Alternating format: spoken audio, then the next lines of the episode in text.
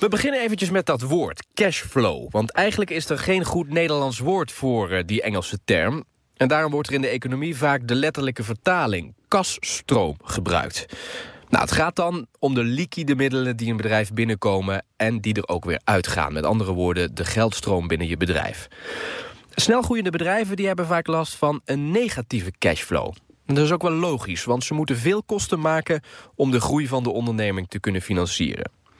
Die kosten die zijn in het begin vaak nog wel op te vangen met eigen geld... of geleend geld van familie of vrienden. Maar wanneer het serieus wordt, dan is er toch echt meer geld nodig. En dan ben je als ondernemer vaak op het punt dat je geld gaat lenen. Het eerste waar een financier naar kijkt bij het lenen van geld is je cashflow. En waarom die cashflow zo belangrijk is, legt Egbert Venning van Techpoint Training BV uit cashflow kan je eigenlijk zien als uh, de, de benzine, de brandstof van een onderneming. En als die uh, brandstof als die, uh, opraakt, ja, dan, dan ga je crashen. Dus op dat gebied is, is cash is ook gewoon echt is ook gewoon king. En een van de zaken waar een onderneming op dient te sturen is liquiditeit. En ondanks die negatieve cashflow die je als ondernemer misschien nu wel hebt, is dit wel de perfecte tijd om geld op te halen. Er is altijd geld in de markt voor een goed idee. Maar een goed idee is niet voldoende als jij met een goed idee komt.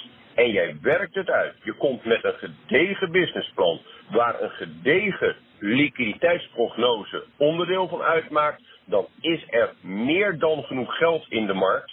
Op dit moment meer dan jaren geleden, meer dan ooit tevoren eigenlijk, omdat we simpelweg zitten met het feit dat spaargeld rendeert op dit moment gewoon niet.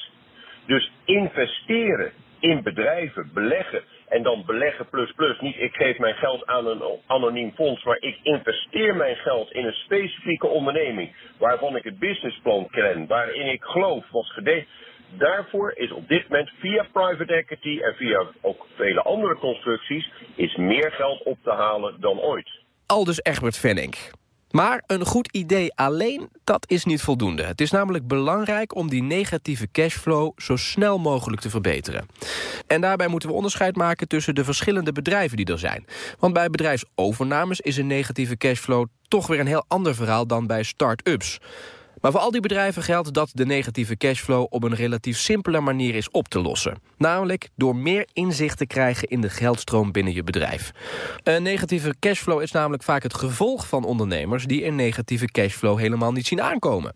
Egbert Venning van Techpoint nog een keer. Een onderneming is als een vliegtuig. Je hebt meters nodig. Je moet constant weten hoe hoog zit ik, hoeveel brandstof heb ik. En het is schrijnend om te zien hoe weinig bedrijven soms echt op dat gebied aan informatie hebben. Uh, liquiditeitsproblemen staan, ontstaan heel vaak doordat bedrijven het gewoon niet zien aankomen. Ze hebben niet de juiste meters. Ja, dat is toch misschien wel de belangrijkste tip die Egbert Venning van Techpoint hier geeft. Zorg er als ondernemer voor dat je precies weet hoe het zit met geldstromen binnen je bedrijf. Meten is dus echt weten. Maak dus een cashflow planning met de best mogelijke prognoses van toekomstige inkomsten en uitgaven.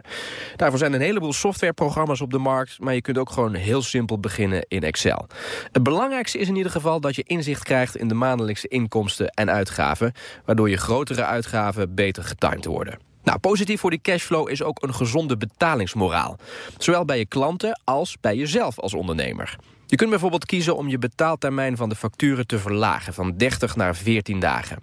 Maar tegelijkertijd moet je er ook voor zorgen dat je zelf op tijd betaalt. Ga in elk geval het gesprek aan met je partners en maak daarover goede afspraken. Je gaat samen een traject in en je gaat samen ga je een succes van die onderneming creëren. Ja, en daarin kan je met inderdaad, kan met klanten afgesproken worden. Jij helpt mij nu, dan help ik jou straks. Dus een betalingstermijn van 14 dagen levert jou ook een bepaalde korting op. Dus absoluut een goede uh, tip.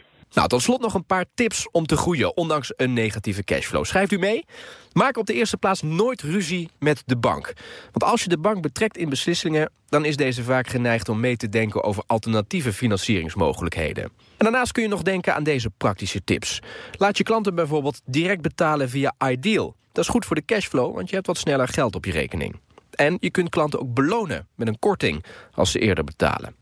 En tot slot nog deze tip. Stuur je facturen in delen en niet aan het eind van het project. Allemaal tips om ervoor te zorgen dat je ondanks een negatieve cashflow als ondernemer toch kunt groeien.